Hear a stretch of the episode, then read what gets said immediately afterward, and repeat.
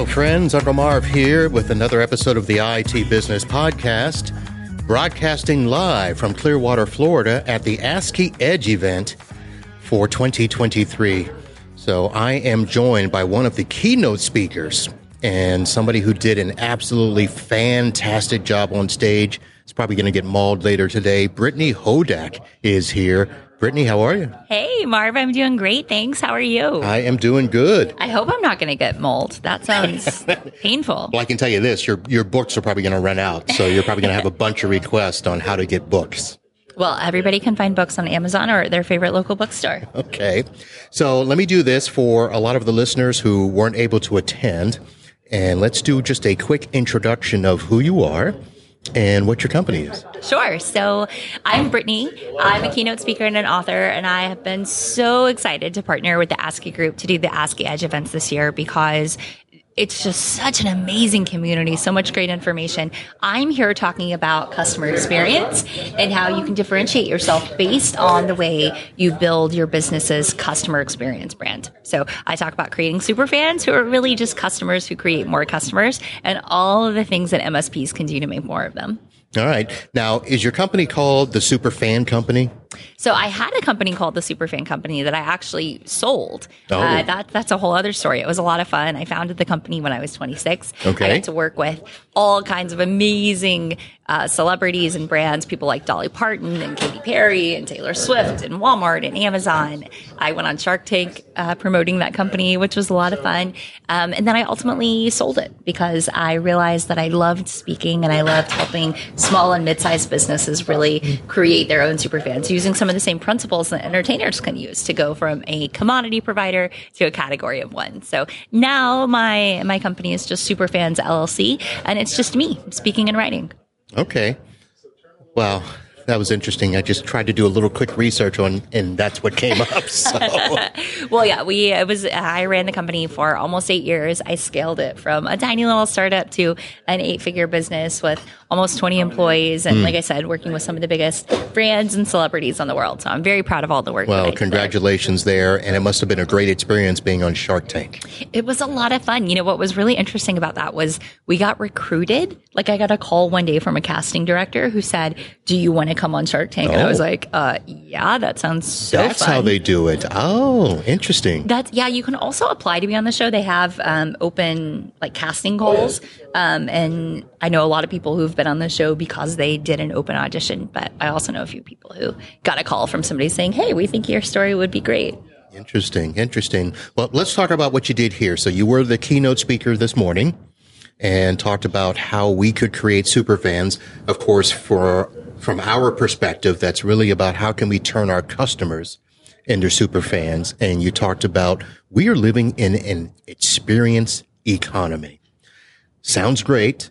Can we do a quick rundown of what that actually means for the listeners who missed it? Absolutely. So, you know, if you think about the history of the United States, for a long time we were a manufacturing economy. It was all about the products. And then it sort of transformed to services, service businesses, service providers, even, you know, MSP, right? Service right there in the, in the name.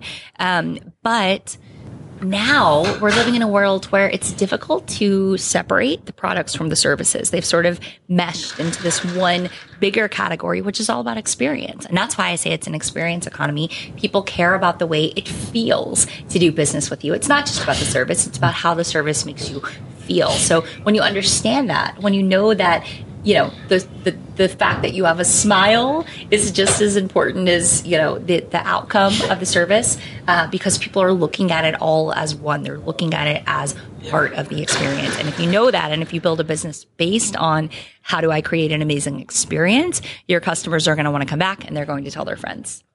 So part of us we're sitting at our table. I'll just talk about our table in the back, and we were mentioning, okay, we've kind of heard this before, but it wasn't, you know, put together in, in this nice, uniform, sustainable, repeatable process. I mean, we know that we should treat our customers a little better than everybody else, but a lot of times we struggle with how do we do that.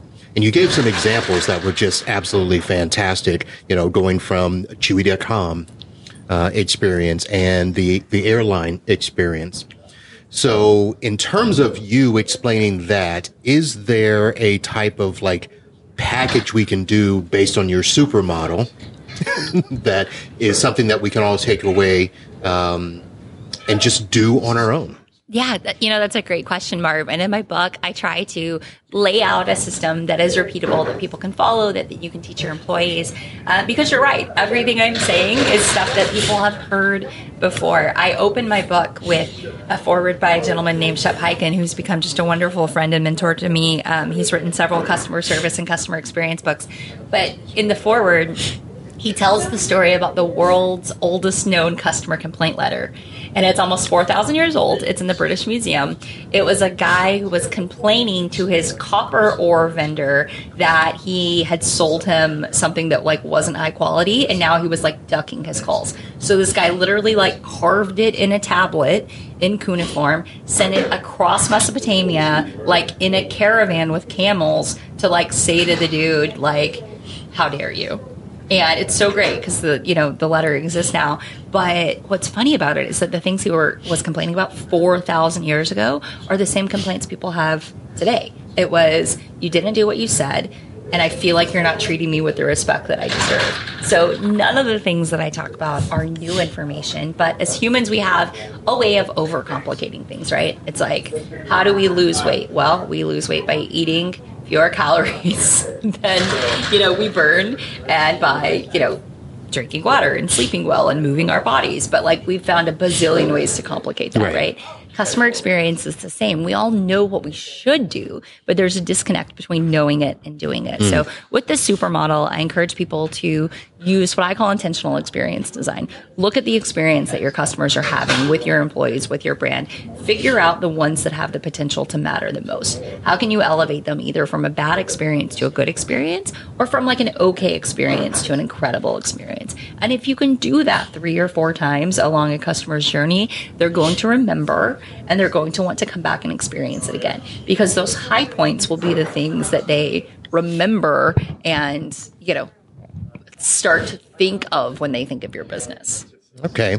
Now, obviously, coming and speaking at an event like this, and you know, you did a really good job of knowing your audience. I'll say that first of all, because you you tailor a lot of the stuff to the MSP and tech world. Uh, do you actually get recruited? You know, like the Walmart still, even though you sold that company, but are you being recruited to just come in and help a company, you know, design that for themselves? I mean, because I got to imagine, yeah, we'll get your book. Yeah, we'll check you out, you know, um, but we may need you to come in and specifically help us design that you know that plan are you are you still getting those requests i am and i am so excited that i now have a way to to honor those requests. I do something that I call intentional experience design days, which is me sort of stepping alongside business owners and saying, if I were in your shoes, here's what I would consider doing and why. And then here's how I would track it to see if it's working, measure the success, mm. measure the impactfulness. So, yes, anybody who's interested in an experience design day with me, um, just reach out and Brittany at BrittanyHodak.com and we can talk about what that looks like and what some of the benefits are both internally with your employees and externally with your customers. All right. We're going to have to make sure we get uh, the link to not just your email, but to your website. Uh, are you still doing the podcast? I am. I have a podcast called Creating Superfans. Um, everything's called the same thing. My newsletter, my podcast, my book. It's all about creating super fans.